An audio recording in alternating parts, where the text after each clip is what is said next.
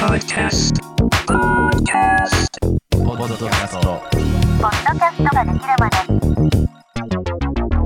ポッドキャストができるまで。シーズン2どうもポッドキャストプロデューサーノックスメディアのコンです。この番組ではポッドキャストを配信している人やってみたい人に役立つ情報を共有していく番組です先月から導入しましたマンスリーゲスト制度ですが2ヶ月目のゲストはスタンド FM のディレクター梶原彩奈さんとスタンド FM のエンジニアスパイスさんと一緒にお送りします。お二人今日はよろしくお願いします。お願いします。はい今日はですね、えースタンド FM さんのスタジオを借りていやーめっちゃほら 反響がない。神スタジオいやー壁がね。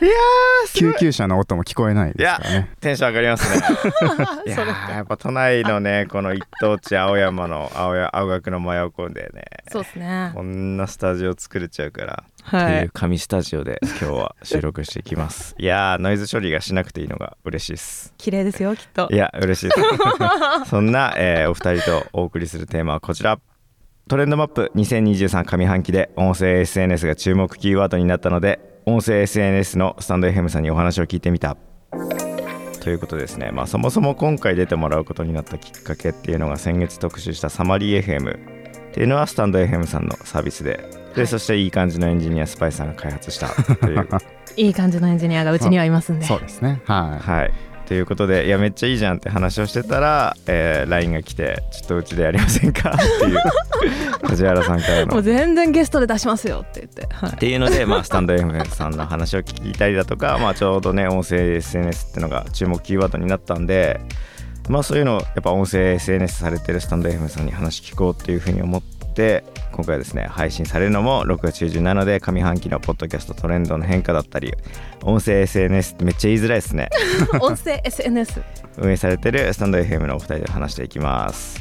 まあ、はいそもそもトレンドマップ2023って何って話ですか音声 SNS が注目されてるって言ってもこれは、えーマーケティングイノベーション専門メディア日経クロストレンドが作成したマーケティングテクノロジー消費トレンドの潮流を見極めるトレンドマップ2023上半期というものが先日発表されそのマーケティング部門を見ると2022年去年の10月に実施した前回調査と比較して、えー将来伸びるんじゃないかっていうののトップ3が音声 SNS が1位2位がチャットボット過去対話型 AI を含むうん。3位ジオターゲティングかっこ位置情報人流マーケティングでした。まあ2位の方が流行りそうな気がするんじゃないかっていう。い。正直あります正直2本当位のそうですね。方が流行りそうな気が世間的な勢いはもう。世間的にはそうですよね。もうチャット GPT だなんだっていうのでうん。もはい。ワイドショーでね、時間取って特集されてますからね。うではい。注目ジャンルとして音声 SNS が1位に選ばれたわけですけど、まあ、世界をねね。世界的に見るとなんか2023年上半期の音声 SNS 業界ちょっと喜んでばかりもいられないなみたいなニュースが結構あって、ほんとつい先日発表だったのが Spotify ポッドキャスト部門で200人レイオフとか NPR アメリカ公共ラジオ放送のレイオフ2023年3月に全体の10%に上る従業員が解雇となると発表されましたっていうのがあってまあなんかポッドキャストガンガン伸ばしていくぞ。まあ Spotify のそれに関しては結構力入れすぎたけど無理でした みたいなうん感じのことを言ってて日本もぶっちゃけそうじゃないみたいな気がしてるんですよね。はいはいまあ、はい。例えばで言うと去年ですかね中国の音声 SNS サービスのヒマラヤが日本から撤退するってこともあったしうんあのコロナで流行ったクラブハウス今使ってる人いますか？って言ったらあんまり俺の周りにはいないですね音声周りにはね。音声コンテンツが好きな人がこんなにいっぱいいるのにはいはいはい。いないですっていうのでん確かに確かに。結構ね音声 SNS はもう日本でもうかうかしてられないというか結構じゃあ伸びるからじゃあこのままやっときゃいいのかっつったらそういうわけでもなくねっていう風な気はしてるって感じですね。おっしゃる通り。そうなんですよね。なんで、そこで日本の音声 SNS 業界の中でもねさまざまな挑戦をされてるスタンド FM さんと、まあ、上半期のポッドキャスト業界の話をしたりスタンド FM さんのサービス戦略の話を聞いていきたいと思いますちょっとまずは2人と上半期の音声 SNS の変化トレンドみたいな話をしていけたらなって思うんですけどお。僕が思うに今年のトレンドの一応さっきも言ったんですけど AI 技術っていうのが突然出てきたなっていうふうに思って、ねどうですか？エンジニア視点で。ねーって。いやまあ確実にそうだと思いますよね。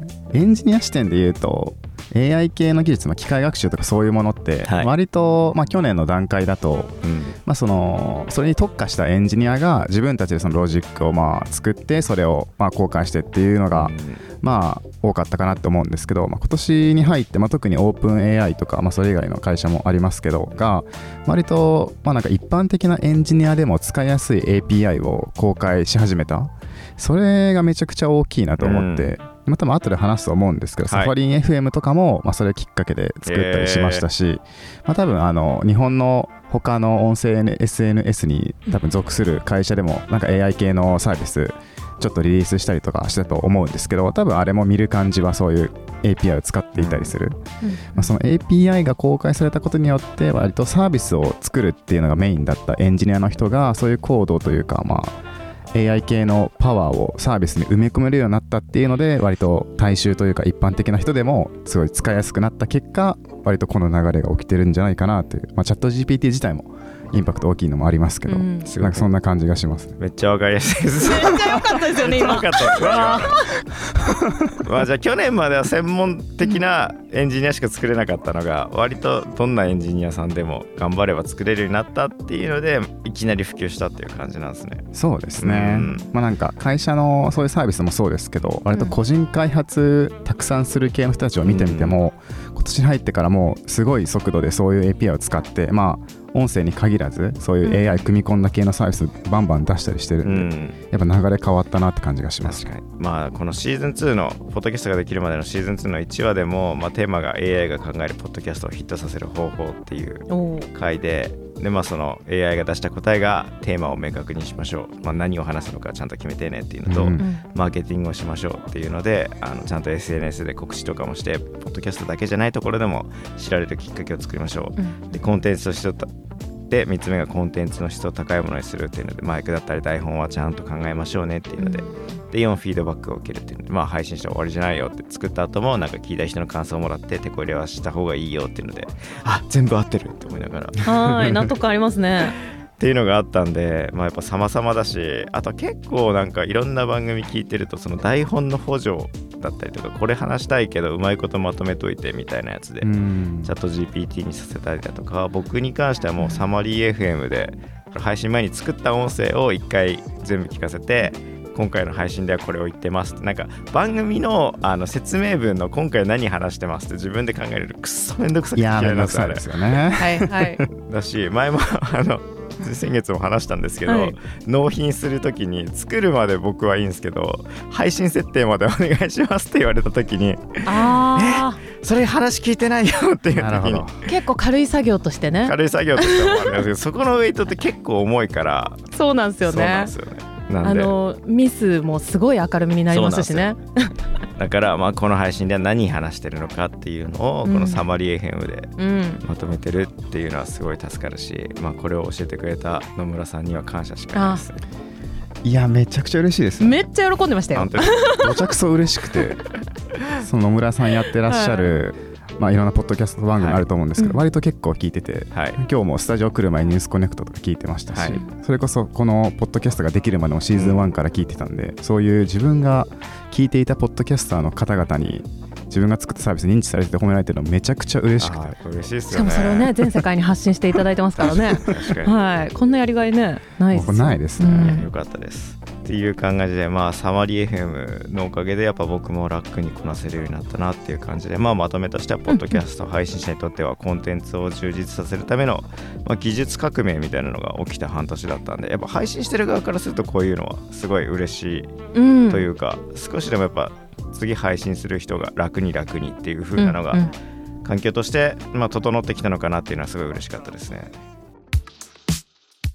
じゃあここからはそんな神サービスを作ったスタンド FM さんについてちょっと深掘っていこうかなって思うんですけど まあここに来てなんなんですけど、はい。スタンド FM さんってじゃあどんなサービスなのっていうのを今更聞きます。どんなサービスなの？な 何してるんですか、はい。何してる？んすかでいうとまあスタンド FM 自体は、はい。もう結構本当にいかにも音声 SNS っていう感じになってまして、収録放送だけじゃなくてライブ配信もできるっていうのはまず一個でかいところですよね。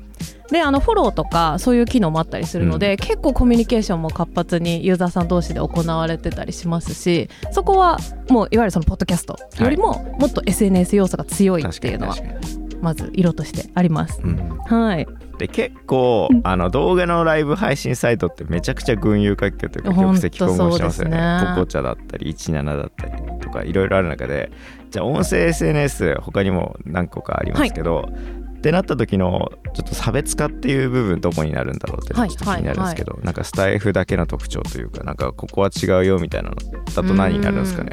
だとまず結構自由度が高くて、はい。例えばライブ配信も時間制限なく、うん。もういくらでもやっていいんですよね。で収録放送まあ2時間までなんですけど、うん。まあ、それも結構長いですしであと去年あのポッドキャスト配信にも対応しまして、はい。うちを入り口にあの各社にこう配信できるようになったりとかしてるのでかなりこうやりたいなって思ったことが大体実現できるみたいな、まあ、すぐそもそもね会員登録すれば配信できますしそこら辺の自由度は一番高いと思います。そうですね。うん。いいですね。なんかちょっと軽かったな今のいいですねがコなんかいや考えながらちょっといいですねって言ったんですけど やっぱあの、はい。はい。生配信の配信の時間の制限って僕はもう古のオタクなのでニコニコ生放送が1枠30分っていう。はいはいはい。なるほどのがあったんで,、うん。でそれを延長するにはお金をかけなくちゃいけないというのがあったりだとか、っていうのがあってあと1みたいな、うん。まあでも別に30分別にじゃあ2枠に分ければできたよっていうのうんがあったんで、うんうんまあ、一枠でもねなんか新しくいちいち作り直すっていうよりかはそういう風なのができるっていうのは確かにいいし、はい。スタンド FM だけの中でうんその生配信やって、でそれポッドキャスト化もできてっていう風なのもあるって考えると、これ配信してるアンカー。もう今アンカーって名前がちょっとあなくなりましたね。うん。なくなったなんですけど言ってます？今 Spotify もうアンカーでよかったんじゃないかな。そうそう言いやすかった。やっぱ。まあ、やっぱ Spotify のブランド力みたいなのを出したいんだろうなっていうのはあるんですけど、うん。っていう部分もあるんでまあそこら辺の生配信できてプラスポッドキャストでアーカイブもうん。っていうのと2時間までっていうの。まあやっぱ2時間以上喋る人いなくね日本はって思うと。うん。そうですね。なかなかないっすね。ライブ配信でコミュニケーション取ってて気づいたらは結構あーる。確かに。んですけどじもうねそうじゃなくてマイクに向かって喋って2時間ってね。うん。なかなかいないですようん。っていう差別化できてるっていう話ですね。まあ収益化みたいな話に関してはちょっと来週おそのはい話があったんで、ここに関してはまあ来週でいいかなって思うんですけど。ぜひ。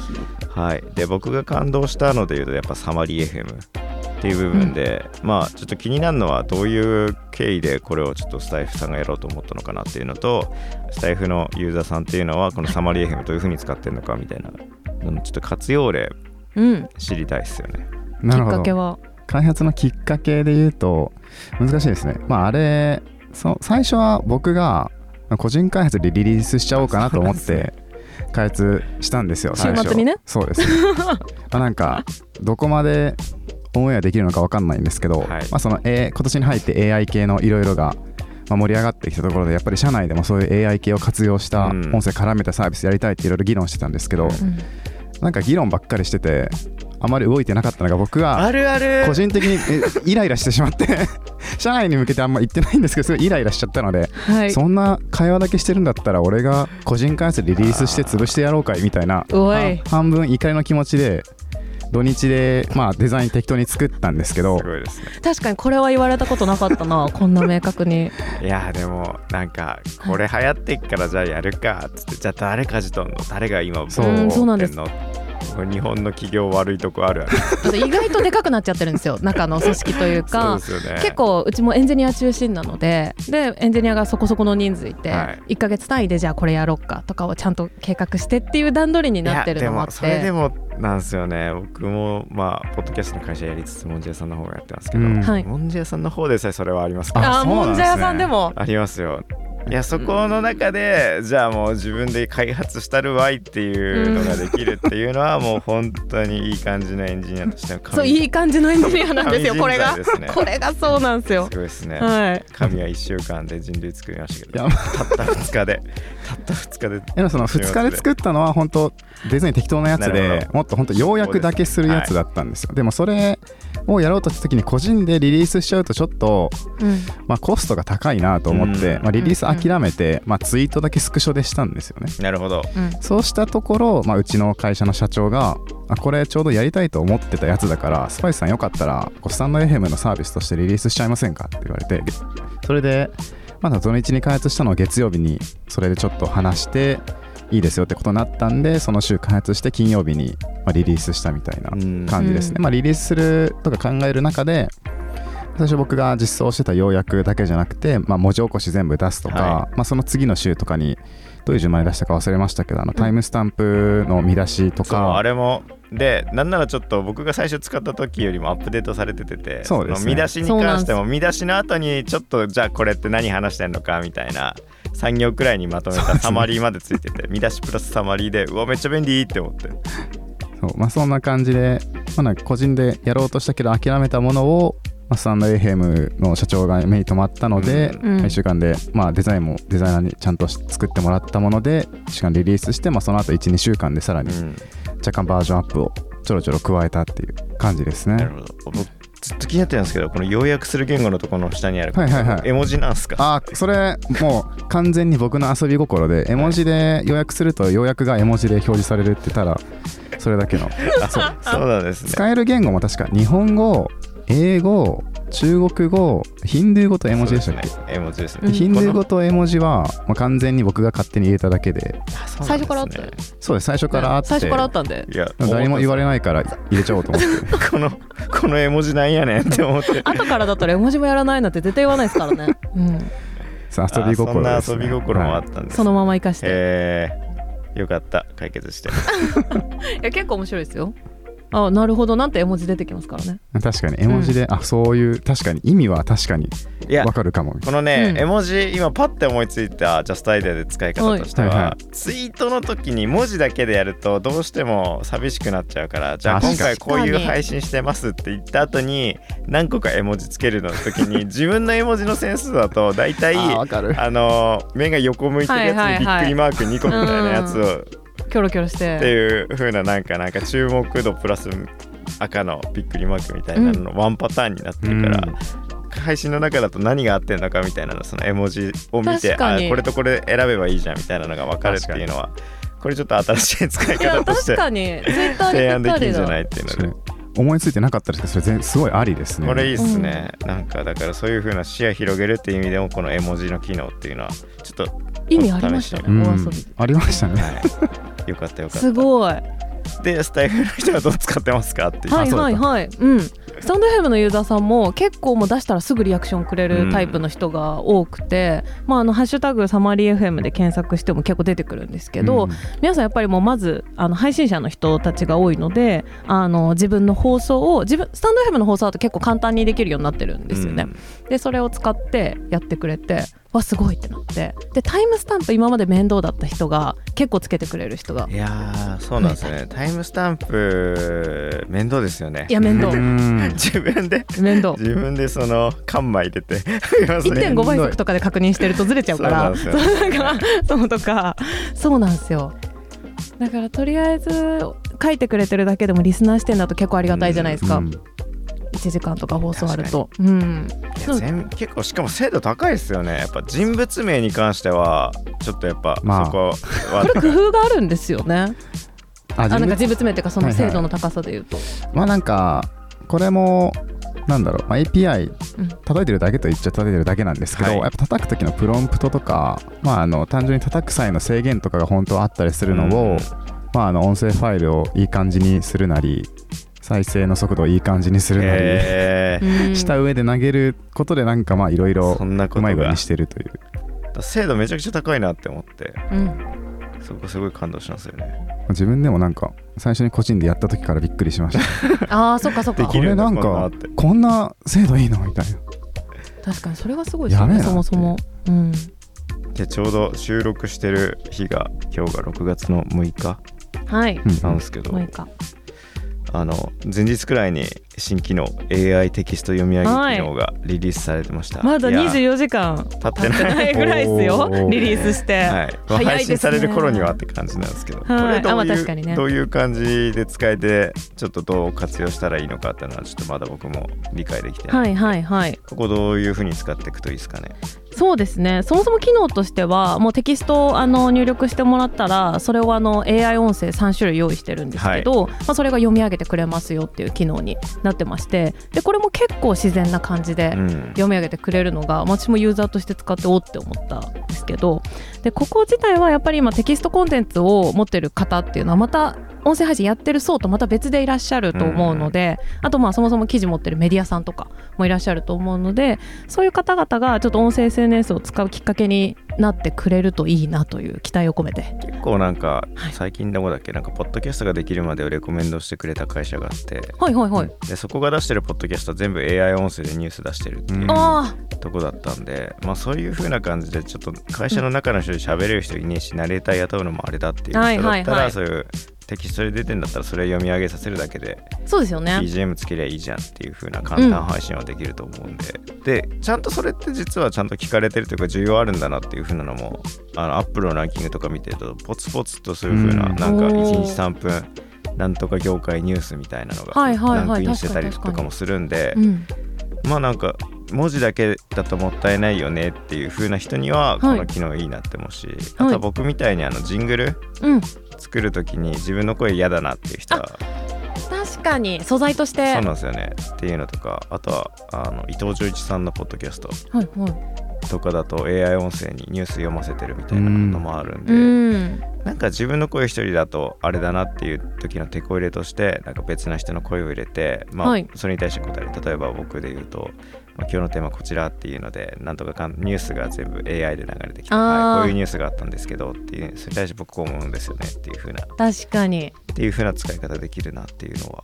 はい男性の声女性の声も選べたりするのでそこで結構アクセントというか、うん。作れますよね。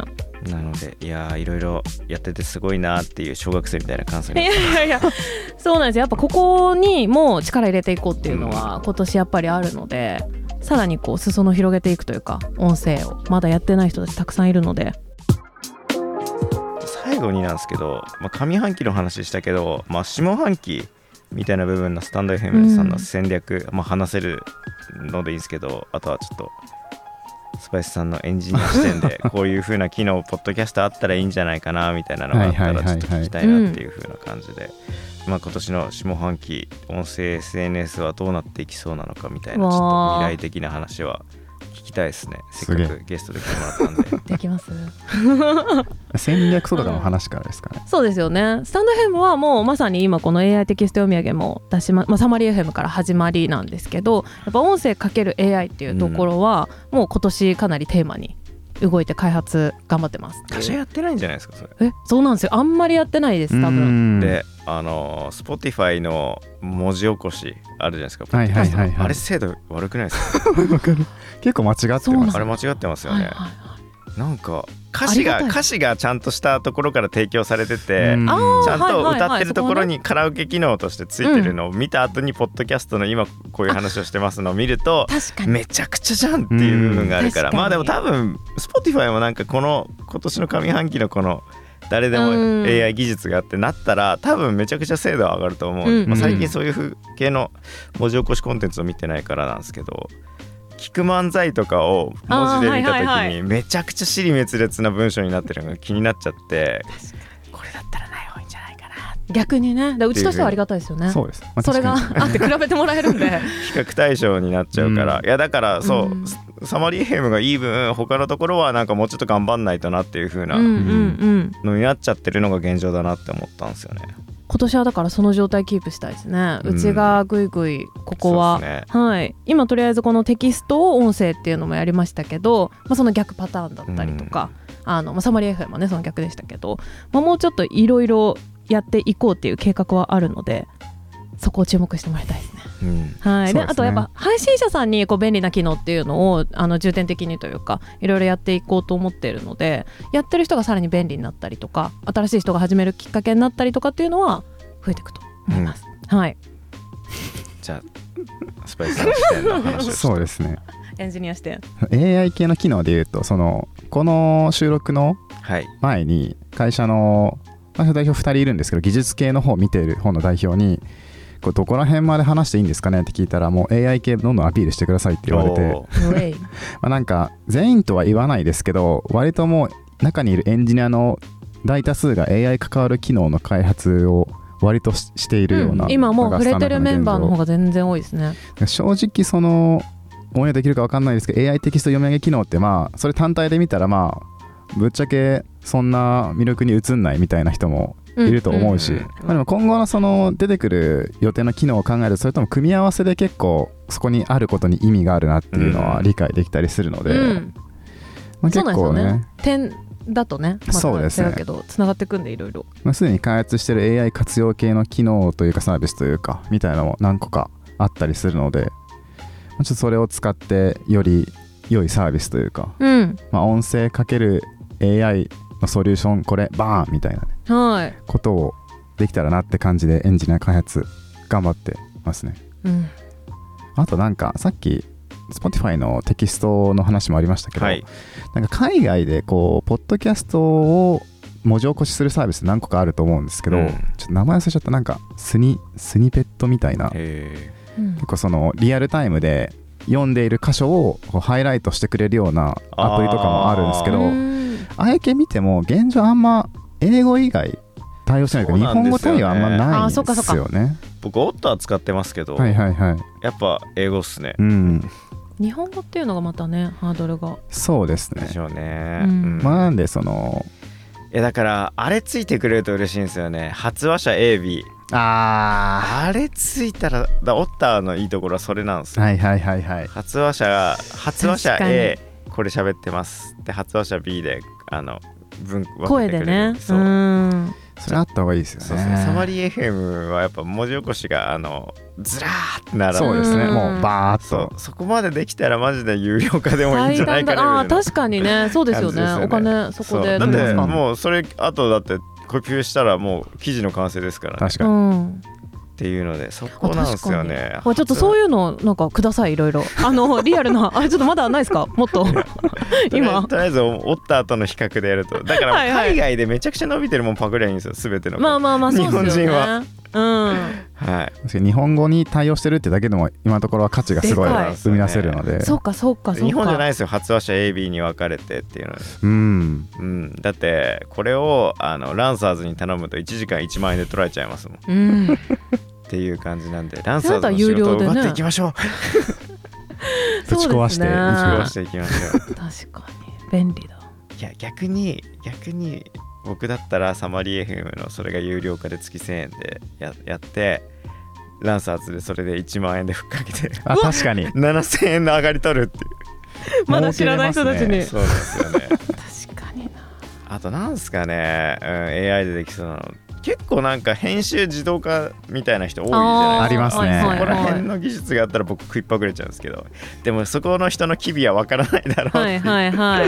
いう風な。確かに編集ね。そうなんですよね。文字起こしとかは別に人の機微なんていらないからうん。正確さだけですけど、編集に関してはその人のなんか例えばなんかちょっとここ注目のポイントだから BGM 少し落としたりだとか、うん BG の切り替えだったりみたいな。そのせいなんか補助みたいな部分の編集だったらめちゃくちゃ助かるんですよ。うん。はい。めちゃくちゃ音きれいにしてくれてますで毎回同じ音量にしてくれてます、うん。みたいな編集補助だったらいいんですけどまあ確かにやっぱそこまでですげえ時間かかるんですよね、うんだから、うんうん。僕はもうほんと編集は料理だと思ってるんで、うんはい。その部分はまず味付けであり皮むきがめんどくさいからね。3枚におろすであり、はい。みたいな部分だと思ってるんでそこは確かに。そうだからあのジャスコって言っちゃった。イオンとかで売ってるあのもうあと炒めるだけで完成だよっていう領域ってあるじゃないですか。ねああいう状態まで。はいはい、そこお金取れるね。それにお金払ってますもんね高い材料費より。っていう風な感じになってるんで。確結構やっぱ今後まだまだやっぱ成長僕としてはやっぱその編集を楽にしてくれるうん。AI 技術が投入したらもう全然お金払うのありだなっていう風に思ってますね。なるほど。そんな未来を待ってます。勉強になりますね。ありがとうございます。こちらこそありがとうございました。ははいいエンディングです。今日はお二人とやってみて楽しかったです。やっぱいやマンスリーゲストいいっすね 話しやすいですか？話しやすいですね。あ一人で喋るの苦痛でしかないんで。ああそっかお仕事感が。虚空に虚空に向かって喋ってるんで。で僕の話を聞いてくれてそれに対して自分の意見じゃない反応が返ってくるのがすごい嬉しいですよ、うん。おーなんかいい。でスパイスさんもめちゃくちゃお話し上手で。なんかあれですいやねポッドキャストされてるんですよね。そうですね。なんか宣伝ですけど、はい。IT トリオの日常っていううん。エンジニア3人が話すようなポッドキャストやってて、まあ、それもあったから今日割とあスムーズに喋れたのはあるかなって思いましたし、まあ、そのその自分がポッドキャストやってるっていうのもあってやっぱこのポッドキャストができるまではもうシーズン1からずっと聞かせていただいてるのでそこにね自分がうん。いるっていうのはすごい感慨深く涙が出そうです。出ないですけど僕僕思うんですけどポッドキャストのタイトルに日常って入れるのどうなんだろうあそうそれいいそう。ポッドキャストができるまでは聞いてると完全にアンチパターンというかなんですけど一応だ僕の第一の優先事項としてははい一番続けられることっていうことにしたので、まあ、続かなかったら意味がないということで、はい。まあ続けられる中での最高を目指そうっていうことでまあいいかなって。いうことで確かに日常になる。何話してもいいですからね。そうなんですよ、うん。ある程度緩く、うん。まあエンジニアが3人話してればなんか勝手に話題偏るだろうと思ってるんで。ねうんうん。はい。というわけで、僕もそろそろね ちょっとねこのポッドキャスト老害になり始めてんじゃないかっていう。これはよくないそんな心配が。まあ、確かに一番の条件はやっぱ続けることが本当に大事だから、まあ特にその個人で趣味からの延長でやってるのってやっぱ途中で終わっちゃうのが多いのかなっていうそうなんですよね、うん。本当にねソースを何度探しても見つからないんですけどね。ポッドキャストの2分の1がね7話以下で終わる。ああなるほど、のがあったんですよ。絶対その記事消えてるからソース正しいか分かんなくなっちゃったんですけど、はいはいはい。ブラジルの制作会社が出してた記事っていうところまで覚えてはいはいはい。ツイートもでしたけどその記事を読みに行ってもその先になくて。あもうないんですか、確かにその放送僕もポッドキャストのができるまでシーズン1だったかなんかで触れられてめちゃてくちゃこれはもう強いフレーズだから2ヶ月続けられないんですよ。いやすごい怖いんでよねですすよね。続けられるっていうのはやっぱり。だやっぱ続けるっていうことを目的にして、うん。でも人はやっぱよく出ちゃうんで、うん。続け出してね。で聞かれ出したら次何したいかって言ったらそれをお金にしたいだったりファンをつけたいだったりってなった時に、そうですね。まあそしたらその時考えればいいんじゃないっていう感じですけど、うん。まあなんかやっぱ続けてたらやっぱねいいことっていうのはありますよっていうのは僕も思いますね。こうやって僕のポッドキャスト聞いてくれてるっていう人もいるし、うん。お金出してもいいよっていう人が出始めたっていうことがやっぱ嬉しかったりするんで、うまあやっぱりこれを聞いてる人のほとんどなんでポッドキャストやってる人しか聞いてないと思うんで、うんメインはね。まあ頑張って続けましょうっていうことがやっぱいいとこですよね。続けてたらまあそれが元に僕みたいな感じで何かの縁でここに出れるかもしれないという夢が一つありますいやもうマンスリーゲストなんてもうあと23ヶ月は決まってますけどその後何も決まってないんで でもやっぱ誰かと話すっていうのは自分が楽しくなるから続ける理由としては大きいですよね。あとはこうやって収録日決まったら必ずやるしかないっていう。そうやるしか風な前日深夜に書くしかない。書くしかないんで。もう本当に台本ごめんなさ全然いい。やー、うん。びっくりした。あれこれ何も書いてないなって思いながら。いやでもね。収録まで24時間切ってたんで。とは思えない情報量ですよ。大丈夫ですよ。はい大丈夫です。はい。じゃあ来週もよろしくお願いします。お願いします。お願いします告知です。あなたが聞いているポッドキャストアプリでこの番組のフォローとレビューをお持ちしています。フォローされるとフォローすると最新話が更新されると通知が来る。この番組がランキングに入る可能性が上がるということでお互いウィンウィンなのでぜひお願いします。レビューをしていただくことで番組の改善やまだ聞いたことのない人の聞くかどうかの判断しようになるのでぜひ星5評価だったりだとかなんかコメント付きのレビューをお待ちしています。シーズン1に比べてレビューが少ないです。僕は悲しいです。週に1回は見るようにしてるんですけどなんかねレビューも高くないんですよそして。えー。悲しい。辛辣なことを言い過ぎてたらねまあ別にまあまあまあまあ別にいいんですけどねとは言ってるんですけど。